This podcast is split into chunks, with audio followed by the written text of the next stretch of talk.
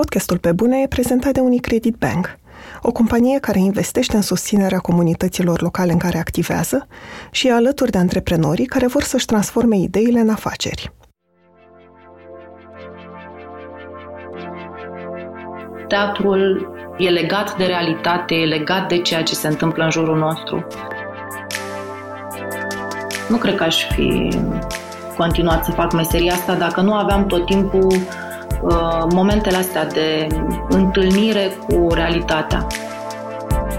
Mai ales într-un moment din ăsta, e foarte important să nu fii singur.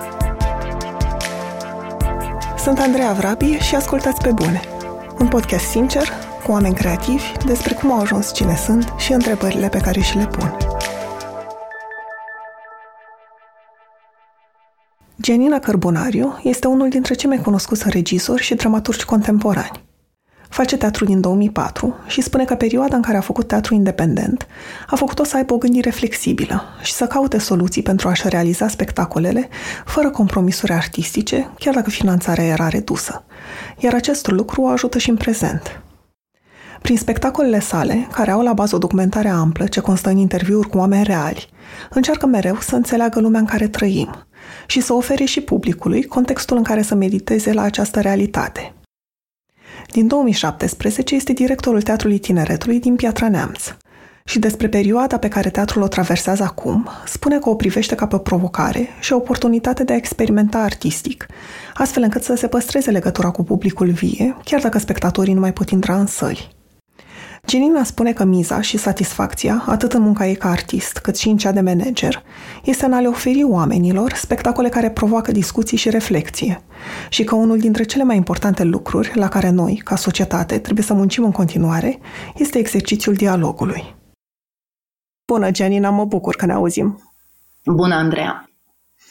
Pentru început, mă întrebam cum îți imaginai tu în ianuarie că va arăta anul ăsta din punct de vedere profesional și ce planuri aveai? Îmi imaginam uh, că lucrurile o să se întâmple în primul rând conform planului. Eu îmi fac de obicei planuri uh, ca artist, mi le fac cu cel puțin un an înainte, apropo de angajamente față de alte teatre. Iar în ceea ce privește Teatrul Tineretului, unde sunt manager, iarăși stagiunile nu se fac cu o lună înainte, se fac cu cel puțin un an înainte, la fel. Și da, aveam, aveam niște lucruri foarte clare. O parte dintre ele s-au transformat, la altele a trebuit să nu, nu să renunțăm, dar să le amânăm. După șocul inițial, din martie, a trebuit să venim cu planul B. Adică nu prea ne-am permis să spunem um, gata, anulăm. Nu am anulat nimic, am amânat sau am transformat. Am regândit, am reevaluat uh, situația.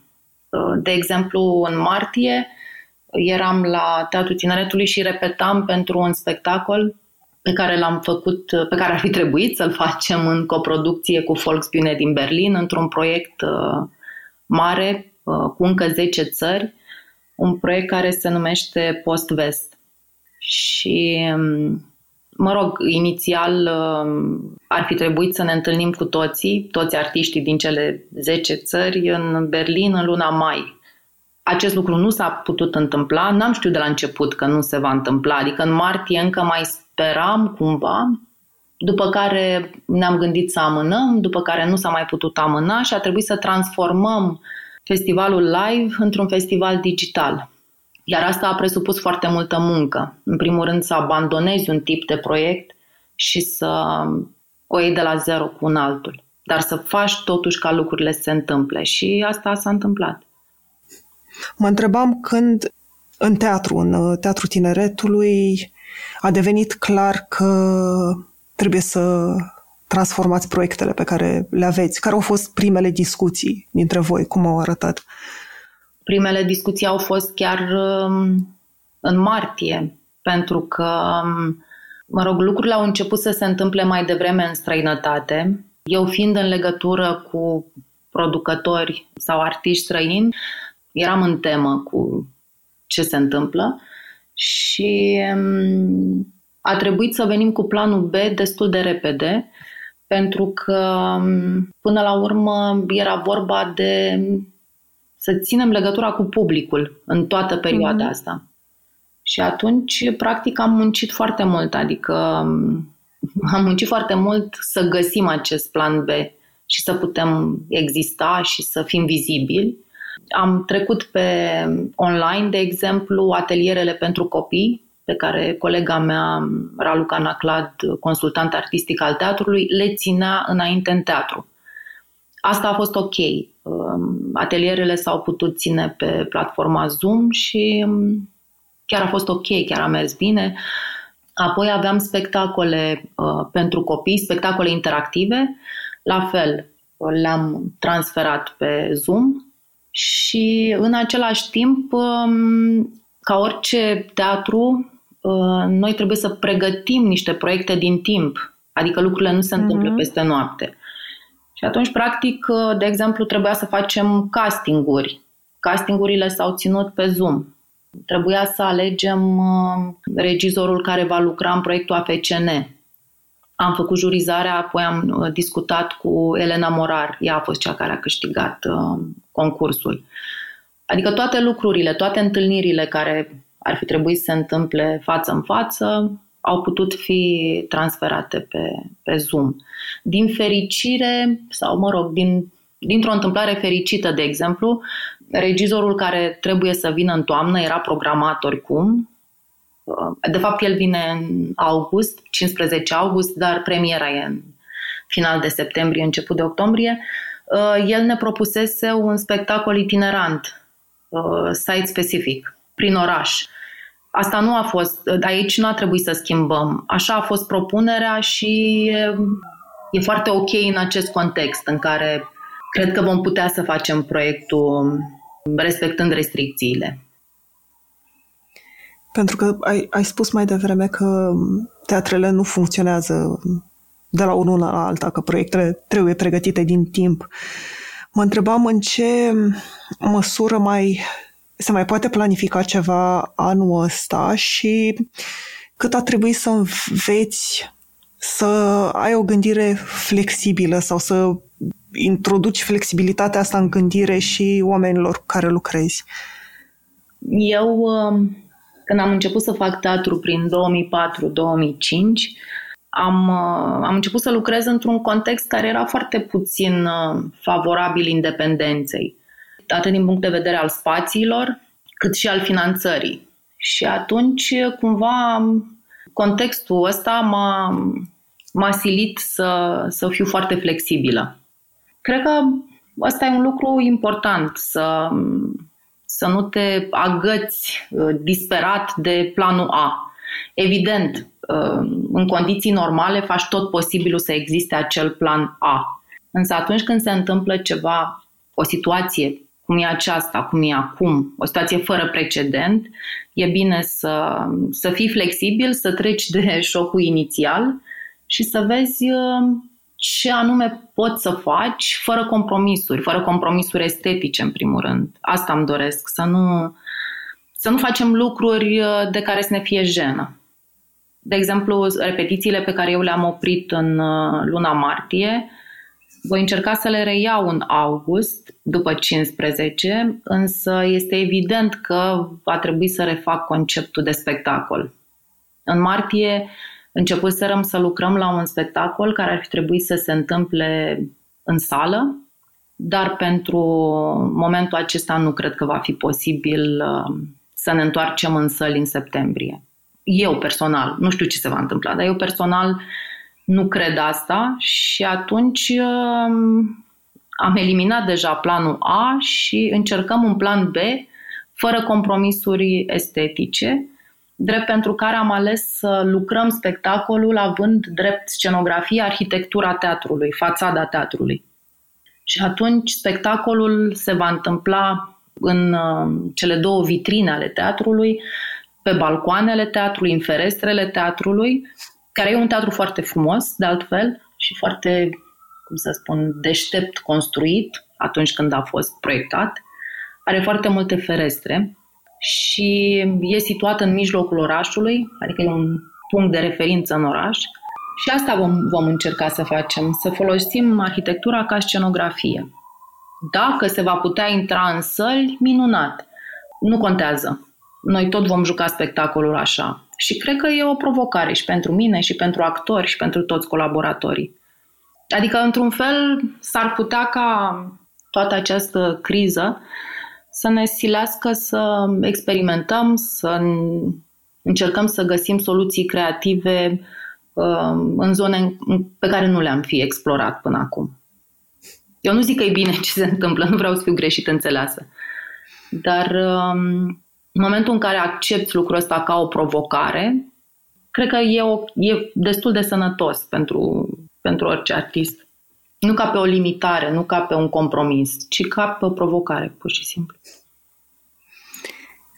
Cât de, nu știu, poate greu este să ții o echipă la oaltă într-un moment de criză ca ăsta și să-i faci și pe ei să creadă că un proiect sau că teatru are viitor în condițiile astea. Adică care au fost dificultățile pe care le-ai avut tu ca manager în discuțiile cu angajații din teatru, de la tehnicieni până la actori? Cred că a fost important faptul că am lucrat în echipă cu colega mea Anca Plugaru, director adjunct, și cu departamentul literar, um, pentru a găsi acest plan B, în primul rând. Asta a fost um, și nu numai cu, cu cei din departamentul literar, cu Mihai Păcurar, care uh, este angajat al teatrului, este scenograf și artist vizual, cu Daniel Chirilă, iarăși, care este um, angajat al teatrului și este regizor. Deci am avut discuții și um, ne-am gândit cum am putea să continuăm, nu să lucrăm, pentru că noi lucram, ci să păstrăm legătura cu publicul și din momentul în care uh, am stabilit niște lucruri, uh, din acel moment toată lumea a fost anunțată și am încercat să, cum să spun, într-o situație anormală să ne comportăm normal și să le spunem tuturor angajaților care sunt planurile pentru acest an și ele să fie cât mai, uh, cum să spun, cât mai concrete aceste planuri cu rezerva că el, totul se poate schimba de la o zi la alta. Asta, într-adevăr, să lucrezi sub semnul incertitudinii e uneori dificil. Dar, um, nu știu, să-ți creezi un tip de normalitate chiar în această situație anormală, asta cred că poate să ajute pe, pe toată lumea. Pe de altă parte, uh, inclusiv um, echipa tehnică, echipa de producție, echipa administrativă. Toți oamenii au fost implicați în uh, lucrări de recondiționare a echipamentelor, de renovarea spațiului, pentru că, um, într-un fel, am încercat să folosim timpul ăsta, în care nu avem public, pentru a rezolva lucruri pe care în timpul stagiunii e mai greu să le, să le rezolvi. Ca să nu mai spun că departamentul economic lucrează tot timpul și alte departamente. Deci cumva pe mine m-a surprins să aud teatrele se închid. Nu. Nu a mai fost posibil să ne întâlnim cu publicul, dar teatrele nu și-au, cum să spun, nu și-au încetat activitatea. Teatrele au muncit în continuare. Și într-un fel presiunea a fost mai mare decât uh, în mod normal, pentru că în mod normal știi cam ce trebuie să faci. Ai proiectele pregătite, există niște pași clar pe care știi că trebuie să-i faci. În momentul de față a trebuit să ne reinventăm cumva. Ești ceva care te îngrijorează? Evident, um, toate consecințele asupra sănătății oamenilor pe care îi cunosc, um, consecințe economice, da, sunt foarte multe lucruri care mă îngrijorează. Spuneam apropo de activitatea teatrului mai degrabă. Păi da, de activitatea teatrului. Da, am avut repetiții acum până pe 15 iulie. Elena Morar a început să facă lecturile cu actorii și a fost foarte important ca toată lumea să înțeleagă regulamentul, ce înseamnă toate restricțiile astea și să le urmeze. Uh, siguranța oamenilor, uh, atâta, cum să spun, angajaților teatrului, cât și a spectatorilor, e prioritară. Și da, mă îngrijorează, adică um, trebuie să fii tot timpul foarte vigilent. Cât de apăsătoare e responsabilitatea asta pentru tine? Sau simți că e a ta și doar a ta? Nu e doar a mea, uh, dat fiind faptul că totuși um, sunt înconjurată de um, o echipă și chiar lucrăm foarte mult împreună, chiar ne gândim, nu iau decizii de una singură, mai ales într-un moment din ăsta. E foarte important să nu fii singur. Evident că e o responsabilitate și, în primul rând, legală. Dar, um, nu, nu știu, cred că nici nu am avut timp să mă gândesc la presiunea asta. Efectiv, n-am avut timp. Um, în principiu, acum intrăm în vacanță, mă rog, de ieri. Dar cred că o să mă gândesc în vacanță la ce s-a întâmplat. Pentru că um, foarte serios. Eu, pe 12 martie, am uh, întrerupt repetițiile. Deci eram în mijlocul repetițiilor și apoi a trebuit să găsim planul B și apoi um, a trebuit să transformăm un spectacol într-un produs digital la care a trebuit să lucrez. A trebuit să um, pregătim proiectele din toamnă, să ne gândim cum anume am putea totuși funcționa nu prea am avut timp să, să simt presiunea asta. Dar, încă o dată spun, eu când am început să lucrez în 2004, uh, nu am lucrat uh, ușor. Adică m-am lovit de tot felul de probleme, de lipsuri și cred că, cum să spun, m-am obișnuit să lucrez uh, în condiții grele. nu știu dacă e bine, adică nu, sigur nu e bine, nu recomand uh, slaba finanțare a culturii, nu, deci nu vreau să fiu înțeleasă greșit. Doar că, um, sincer, sunt puține lucruri care mă pot uh, speria. Eu am făcut, când am început să fac uh, spectacole, le-am făcut uh, pe unele dintre ele cu nimic. Deci cred că dacă ai ceva de transmis, dacă așa, reușești să o faci și fără o finanțare generoasă. Dar aici vorbim de uh, alegerea unui artist. Dacă vorbim de întreaga breaslă, da, aici am, am emoții apropo de ce se va întâmpla.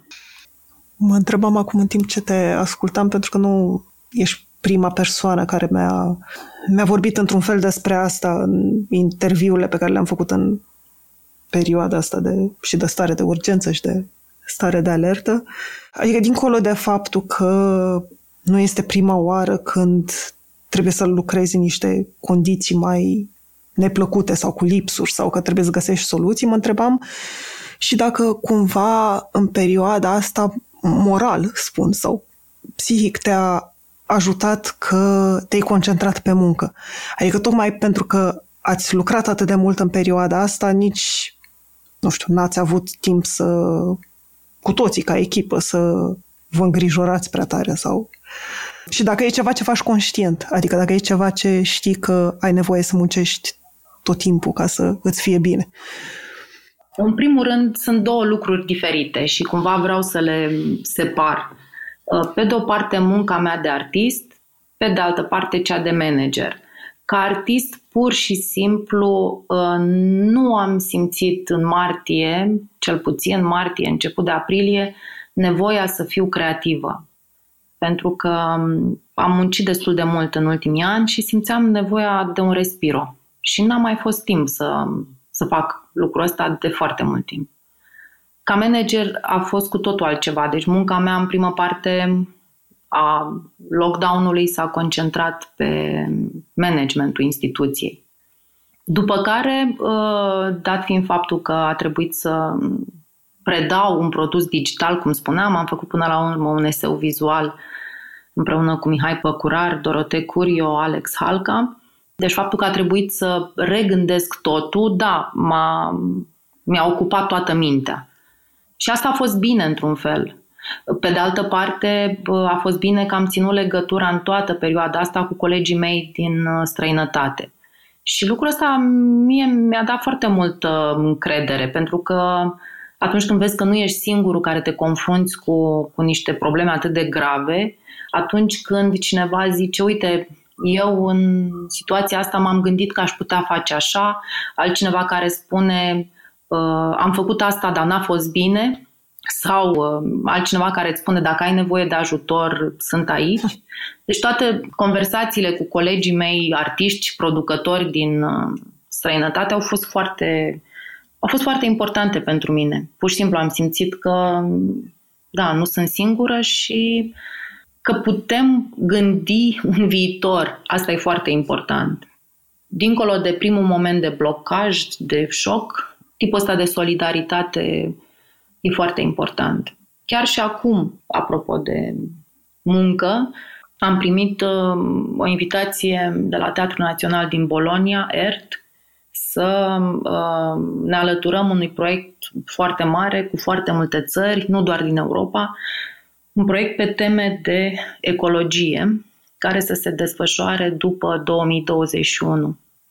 Și e un proiect super interesant pentru că nu e doar cu oameni de teatru, există posibilitatea de a invita activiști, um, sociologi, antropologi, voluntari, foarte mulți tineri, în același timp fără a face deplasări, pentru că nu doar că nu se poate, dar cred că nici nu e foarte bine pentru planetă să ne plimbăm atâta. Și mi se pare foarte bine că deja, cum să spun, sunt într-o echipă în care începem să gândim pentru viitor. Că acest moment de derută nu e un moment în care ne încrucișăm mâinile, începem să plângem și nu, gândim, încercăm să gândim un, un viitor.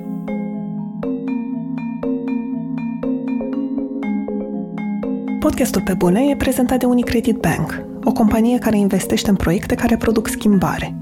În această perioadă, schimbarea e evidentă, nu ai cum să o negi și nici nu trebuie. Trăim într-o nouă realitate și ca să ai un viitor în afacerea ta, trebuie să o accepti și să te adaptezi la ea. Acum, banca te ajută să faci transformarea de care ai nevoie în această perioadă prin lansarea unor granturi dedicate soluțiilor digitale – dacă știi ce nevoi digitale are afacerea ta și ești hotărât să faci primii pași, Unicredit Bank, în parteneriat cu asociația Brand Minds, oferă șapte granturi în valoare totală de 30.000 de euro pentru a-ți pune ideile care contează în aplicare. Intră pe unicredit.ro slash granturi AMC, completează formularul de înscriere, convinge juriul și comunitatea să voteze proiectul tău și unul dintre cele șapte granturi poate fi al tău. Fie că faci curat sau speli farfuriile adunate peste zi, sau ai chef de câteva exerciții fizice, sunt multe activități pe care le faci în casă și în timpul cărora ai putea asculta podcasturile tale preferate. De ce să nu ai o experiență de ascultare perfectă cu noile căști Galaxy Buds Plus? Se conectează wireless la telefon, poți să le controlezi prin atingere și folosesc ultima tehnologie astfel încât sunetul să fie cât mai clar – în plus, pentru că au un microfon incorporat, le poți folosi pentru conferințe video, iar bateria ține până la 11 ore de utilizare continuă. Încearcă Galaxy Buds Plus și lasă-te purtat prin zi de cele mai bune povești audio.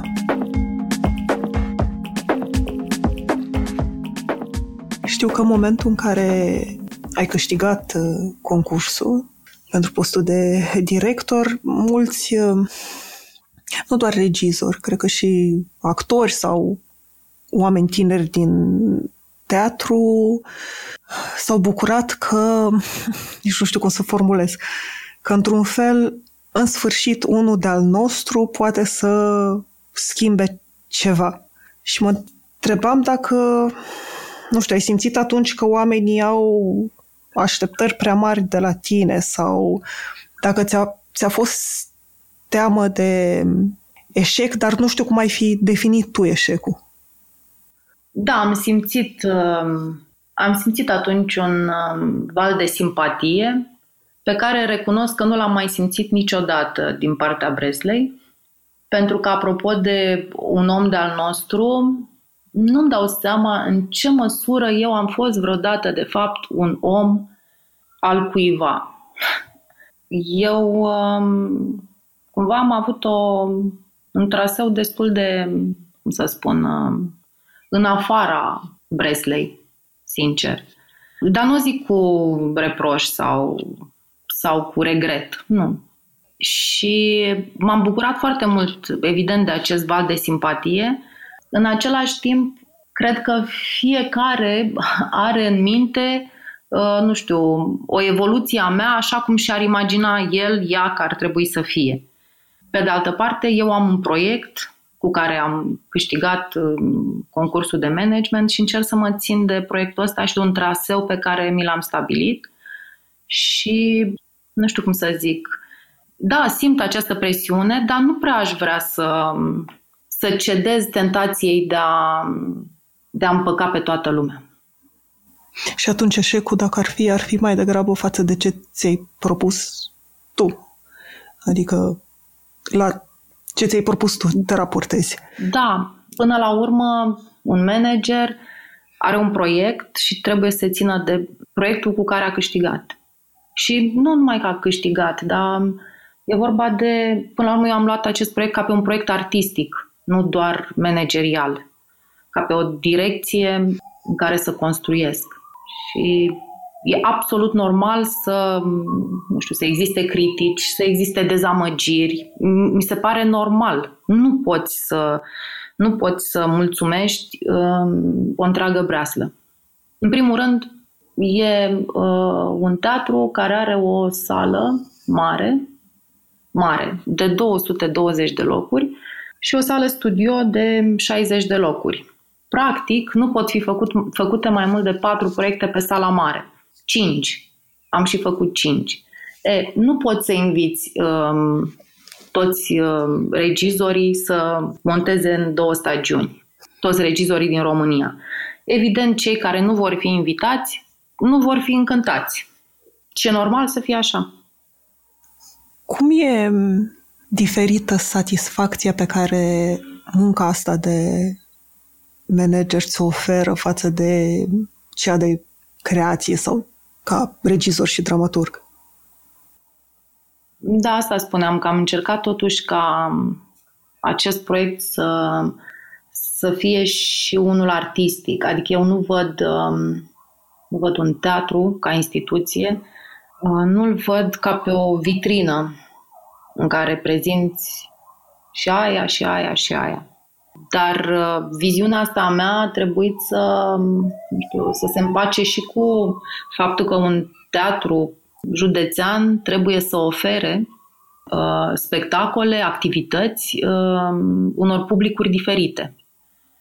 Și um, am încercat totuși să păstrez o direcție.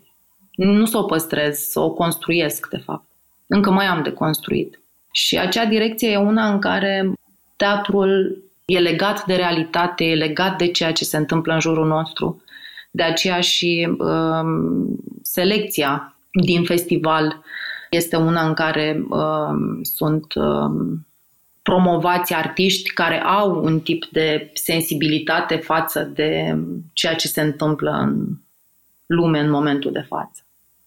Pentru mine, teatru e interesant încă, după nu știu câți ani de muncă, tocmai pentru legătura asta pe care o stabilește atât cu realitatea cât și cu publicul.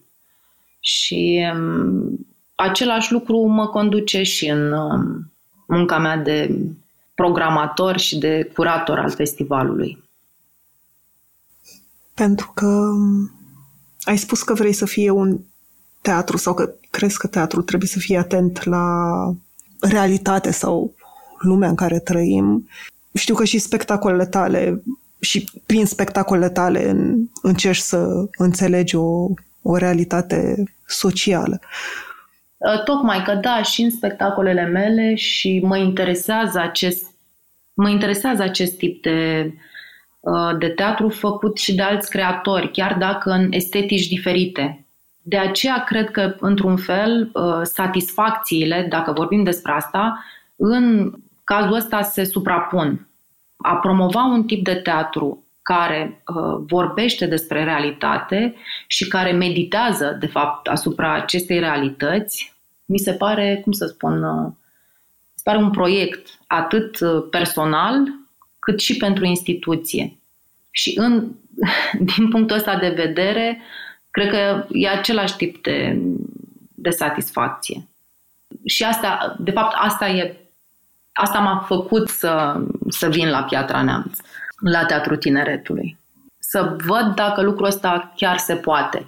Pentru că m-am izbit în România înainte de, nu știu, ideea asta că teatrul trebuie să fie orice altceva, dar nu, nu o meditație asupra realității pe care o trăim. Și mm, am văzut cum, spre exemplu, în București, prin stagiuni nu foarte inspirate, s-a schimbat publicul pur și simplu. Adică e un public mult mai interesat de entertainment decât de, nu știu, de a gândi împreună, de a reflecta asupra unei teme mai serioase. Cumva tot timpul a existat uh, această explicație, da, să vină publicul, trebuie să vindem bilete, să vină publicul, iar publicul evident vrea asta. Și eu nu cred că publicul vrea ceva. Cred că o instituție subvenționată de stat trebuie să propună o ofertă și să creeze un public și să ofere, evident, uh, un serviciu public unei comunități și să provoace acea comunitate, să provoace gândire, evident. Cred că asta e marea satisfacție, să văd după fiecare premieră a unui artist, uh, a unui artist colaborator împreună cu trupa teatrului, să văd discuțiile cu publicul și să văd că oamenii rămân, să văd că în festival, uh, chiar și la ore foarte înaintate, oamenii rămân să discute cu artiștii. Asta mi se pare, mi se pare o mare miză. Pe de altă parte, trebuie să recunosc că atunci când am venit aici, am găsit un public, public care își dorea lucrurile astea. Am găsit, de exemplu, un public de 60 plus care avea experiența festivalurilor din anii 70-80, un public pe care nu-l păcălești ușor și un public foarte deschis. Pe de altă parte, avem publicul foarte tânăr, care își dorește experiențe, vrea să, să fie în teatru și iarăși e un public foarte comunicativ. Și asta mi se pare miza, dincolo de reușita sau nereușita unui spectacol, pentru că totuși ă, asta e și interesant în artă, să-ți asumi riscuri. Nu poți să spui, am în stagiunea asta patru regizori invitați, toți vor face niște spectacole care, nu știu, vor lua premiul uniter. Nu despre asta e vorba. Dar pot să spui că uh, a invitat patru artiști cu niște propuneri care vor provoca discuții, vor provoca reflexie. Cumva asta era și următoarea mea întrebare, pentru că mă, mă gândeam că, bine, Teatrul Tineretului din Piatra Neamț are o istorie, dar mă întrebam ce poate să facă un teatru într-o comunitate din provincie, care e rolul lui mai mare, pentru că, de exemplu, în orașul în care am crescut eu, e un oraș mic din județul Vrancea, Unde?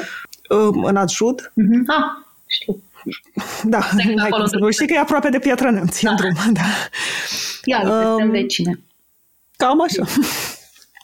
Acolo nu mai Adică exista Casa Culturii, unde veneau din când în când, dar foarte rar, spectacole de la Teatru Bacovia din uh, Bacău. A existat un cinematograf care s-a închis destul de repede după Revoluție și nu, nu știu, nu mai exista niciun spațiu unde oamenii să se adune și de multe ori m-am întrebat ce efect a avut asta asupra mea ca tânăr crescând acolo. Și cam asta voiam să te întreb. Care crezi că e rolul mai, mai mare al unui teatru într-un oraș de provincie? Cred că e esențial. Eu uh, am avut noroc în Piatra Neamț că există acest teatru, îl frecventam încă din, cred că dinainte de liceu chiar. În perioada liceului um, mergeam atât la spectacole din stagiune cât și în festival. Era și o perioadă bună atunci. Nichi Scarlat, domnul Nicolae Scarlat, uh, a reluat în 92, cred, festivalul care fusese oprit, uh, mă rog, în 85 din cauza cenzurii și l-a reluat în 92 și um, atunci când a reapărut festivalul, el a revenit uh, cu o componentă internațională. Și la 15-16 ani am văzut spectacole din toată lumea. A fost foarte important pentru, pentru mine și pentru alți colegi de-ai mei care nu au făcut neapărat teatru. Nu contează, adică ideea nu e să devenim cu toții regizori, actori, scenografi, ci să avem acces la, la acest tip de dialog cu artă, cu, cu tot ce se întâmplă în lume, de fapt. Pentru că fiecare trupă străină aduce cu ea și ceva despre, nu știu, o țară, despre realitatea unei țări la un anumit moment. Și pentru mine a fost foarte important, pentru că așa ne-a venit ideea să facem o trupă de liceu. Ne-am inspirat din faptul că se întâmplau lucruri interesante în uh, Teatrul Tineretului.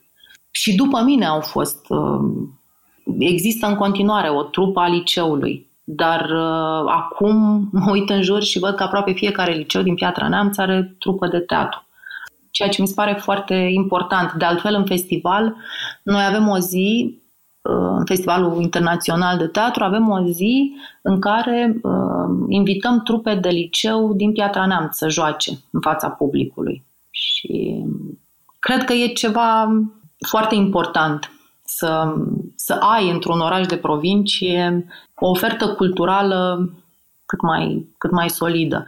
Și, uh, de fapt, asta mi se pare și miza cea mai mare.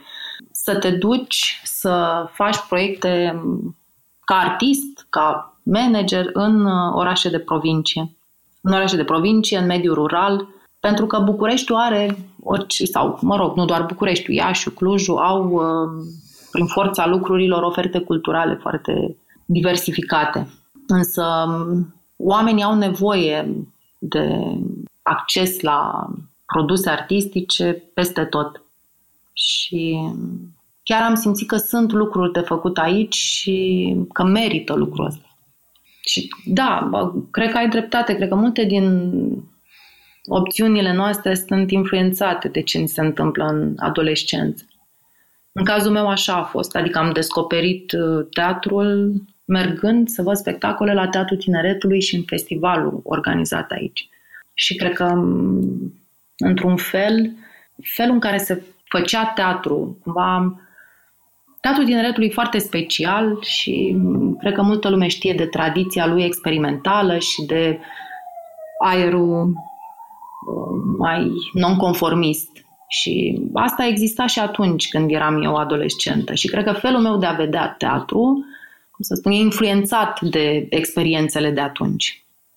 Și nu, nu vreau să supăr pe nimeni, dar venind din Piatra Neamț în București, mă așteptam la mult mai mult și am fost foarte dezamăgită de primele spectacole pe care le-am văzut. Teatrul Tineretului atunci producea spectacole mult mai interesante. Adică eu țin minte spectacolul lui Alexandru Dabija, Orfanul Zao. Era absolut senzațional. Trupele care veneau în festival erau foarte, foarte interesante și foarte curajoase. N-am regăsit uh, neapărat atmosfera asta în teatrele bucureștene când am ajuns uh, acolo ca student.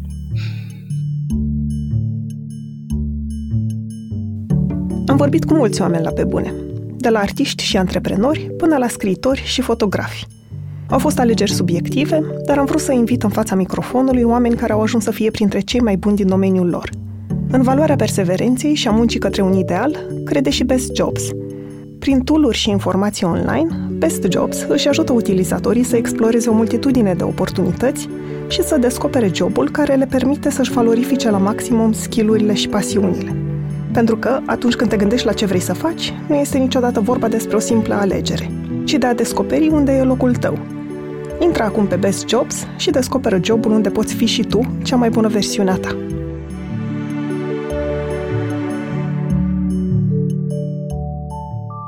apropo de viziunea asupra teatrului, mă întrebam ce din um, viața ta sau din trecut crezi că te-a făcut să fii atentă și către subiecte sociale, nu știu cum e inechitatea socială sau realitatea unor oameni pentru vieți diferite de ale noastre, de fapt. Nu știu, poți să pui degetul pe un moment în timp în care ți-ai dat seama că de fapt asta te interesează? Există în lumea teatrului și nu doar în România, există una, un anume spirit de familie sau de familii, ceea ce până la un punct e normal. Eu venind uh, din Piatra Neamț, dintr-o familie în care nu nimeni nu a făcut teatru sau nu am, cum să spun, am avut tot timpul senzația asta că sunt cineva din afară. Și nu m-am frustrat uh, neapărat, dar uh, m-am izbit de situații, să zicem, uh, mai neplăcute sau, nu știu, nu vreau să mă victimizez sau ceva, dar pur și simplu a trebuit să-mi păstrez o anume disciplină, o anume legătură cu realitatea.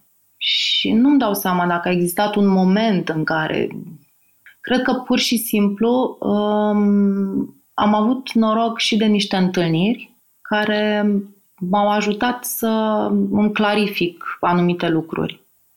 Pe mine întotdeauna m-a interesat uh, dramaturgia contemporană. Eu scriu teatru, și în liceu am scris o piesă. Știu că sună așa ridicol un pic, dar da, îmi plăcea să scriu și, și să citesc ce scriu și alți uh, autori contemporani. Și atunci cred că, pe de o parte, interesul meu pentru dramaturgia contemporană, pe de altă parte, pentru ceea ce se întâmpla în jurul meu, nu știu, cumva s-a cristalizat, lucrurile astea s-au cristalizat. Nu aș putea să spun, din acel moment mi-am dat seama că realitatea mă interesează. M-a interesat întotdeauna. În momentul în care îți construiești uh, singur un drum, trebuie să te uiți un pic în jur și să vezi în ce context uh, trăiești, în ce context uh, ți se întâmplă lucruri. Dar, încă o dată spun, am avut tot felul de întâlniri foarte importante, începând cu întâlniri cu... Eu am făcut prima dată facultatea de litere și acolo am avut um, colegi foarte buni cu care discutam despre ce se întâmplă în jurul nostru și despre literatură, dar și despre realitate. Am prins și uh, perioada asta care a fost destul de dură din punct de vedere economic, 96-2000 și um, nu putea să nu te intereseze realitatea. Adică um, trebuia să fii da, nu știu, pe altă planetă, pur și simplu. Și atunci, da, odată întâlnirea cu colegii mei, după care în facultate am avut mare noroc pentru că profesorul meu de clasă, Valeriu Moisescu, ne încuraja să, nu știu, să, să ne descoperim o voce mai mult decât să învățăm tot felul de trucuri ale meseriei. Și cred că întâlnirea cu el a fost foarte importantă. Și au fost și apoi o altă, un alt moment important a fost uh, momentul uh, stagiului meu la Royal Court în Londra. Um, Royal Court e un teatru foarte ancorat în realitate, în realitatea internațională. E un, e un teatru care promovează dramaturgi cu o estetică um, conectată la nu știu, o critică a societății și atunci cumva m-am simțit foarte, foarte acasă acolo, din multe privințe și da, încet, încet um, mi-am dat seama, nu știu, cu cine vreau să mă întâlnesc și cu cine, să zicem că mă interesează mai puțin să mă întâlnesc. Inclusiv în colaborări um, artistice. Adică am încercat să am în jurul meu oameni pe care interesează aceleași lucruri care mă interesau și pe mine. Da, nu știu. Ehm, tu crezi că există un moment în care... Să știi că mă, eu mă întreb foarte tare, adică foarte, mă, chiar mă întreb des și în discuții cu colegii mei, cu soțul meu, cum de, nu știu, cum unii oameni ajung să fie atenți la nedreptățile din jurul lor, nu știu, la sărăcie, la ce se întâmplă, ce înseamnă viețile altor oameni, să fie empatici și cum alți oameni nu pot să iasă din uh, paradigma, și știu că tu ai avut un spectacol despre asta, de nu vrei să muncești, ești leneș. Și mereu mă întreb unde în, în viață și cum se face nu trebuie neapărat să fie un declic, că poate nu e un moment brusc, uh-huh. dar pur și simplu cum, cum de nu ajung și alți oameni să vadă realitatea așa? Da. Și de aia te întrebam, cum crezi că s-a întâmplat? Pentru că, îți spun sincer, tata în continuare gândește așa, adică tata în continuare îmi spune despre romi că nu vor să muncească. Am fost crescută, într-un fel, auzind asta acasă și mă tot întreb când să produs schimbarea. Și cum, evident, întrebându-mă cum putem să facem și pe alți oameni să vadă lucrurile altea. Da, aici, um, cum să spun, nu mă miră lucru, lucrul ăsta, pentru că, apropo de oameni care cred că, nu știu, anumite lucruri sunt așa și nu mai așa, uh, dat fiind faptul că de 20 de ani cel puțin pe toate canalele TV e cântată aceeași melodie. Și atunci um, eu am avut surprize inclusiv de la oameni la care nu mă așteptam să preia tipul ăsta de discurs, dar cred că în momentul în care îl auzi zilnic, uh, nu știu, îl preiei așa aproape fără să-ți dai seama și fandaxia e gata. Acum înțeleg. Pe mine întrebarea cumva. Pe mine cred că m-a ajutat uh, foarte mult uh, faptul că um, pentru fiecare proiect am făcut documentare. Și atunci m-am întâlnit cu foarte mulți oameni și am stat de vorbă și um, am ascultat povești și am ascultat povești ale vieții unor oameni. Și asta cumva m-a ajutat foarte mult să înțeleg lucrurile uh, direct nu doar ce primeam din uh, presă, cumva, dintr-un anumit tip de presă. Și în momentul în care vezi cu ochii tăi niște lucruri, uh, preiei mai critic alte informații. Da, cred că asta m-a ajutat și asta m-a ajutat nu doar să înțeleg uh, mai bine niște lucruri, ci chiar să, să merg înainte și să fac meseria asta. Pentru că, sincer, la un moment dat, orice mediu devine sufocant. Uh, lumea teatrului nu e foarte mare, e...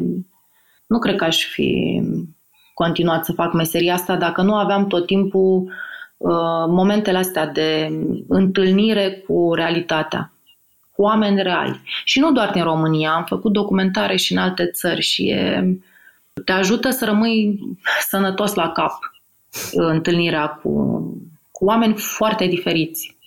Inclusiv cu cei despre care, știi, vorbeai și tu, care preiau necritic anumite, anumite discursuri. Cred că trebuie să ai și o structură, adică să te intereseze să vorbești cu oamenii, dar, again, mie asta mi s-a părut cea mai, mi se pare în continuare, cea mai palpitantă parte a meseriei. Și Apropo de ce vorbeam de miza din piatra sau uh, din meserie, pe lângă faptul că înțelegi tu niște lucruri, mi se pare foarte important să, să le și prezinți public și să inviți la dialog. Pentru că, da, uh, oamenii, la un moment dat, cred că și din lipsă de timp, din lene intelectuală uneori, ajung să preia niște lucruri și să nu le mai uh, chestioneze. Ori teatru poate să facă lucrul ăsta, adică față de malaxorul ăsta mediatic în care intră de toate și iese un talmeș-balmeș, um, la teatru lucrurile se întâmplă un pic altfel și uh, discuția de după e reală. Adică nu e ca la un talk show în care nu ți se cer păreri, ți se dau verdicte. La teatru mi se pare un mediu safe în care se poate dialoga și poți să-ți mai schimbi din, uh, din păreri. Eu nu judec foarte mult pe oamenii ăștia care preiau um, discursurile astea de gata. Mi se pare că noi ar trebui să facem mai mult. Uh-huh. Cred că noi ar trebui să facem mai mult uh, și cred că unii o fac deja. Adică există un jurnalist de investigație din ce în ce mai bun în România, sau cel puțin așa mi se pare mie. Mi se pare că în teatru independent există mulți uh, artiști care uh, propun teme și subiecte foarte necesare, că pe zona de activism lucrurile încep să se miște. Nu, eu nu sunt, uh, cum să spun, uh, cum ziceam, ar trebui să facem mai mult, dar cred că există deja semne îmbucurătoare, aș zice. Spuneai că prin uh, teatru și documentarea pentru spectacole reușești într-un fel să fii și conectată la lumea reală și să încerci să o înțelegi.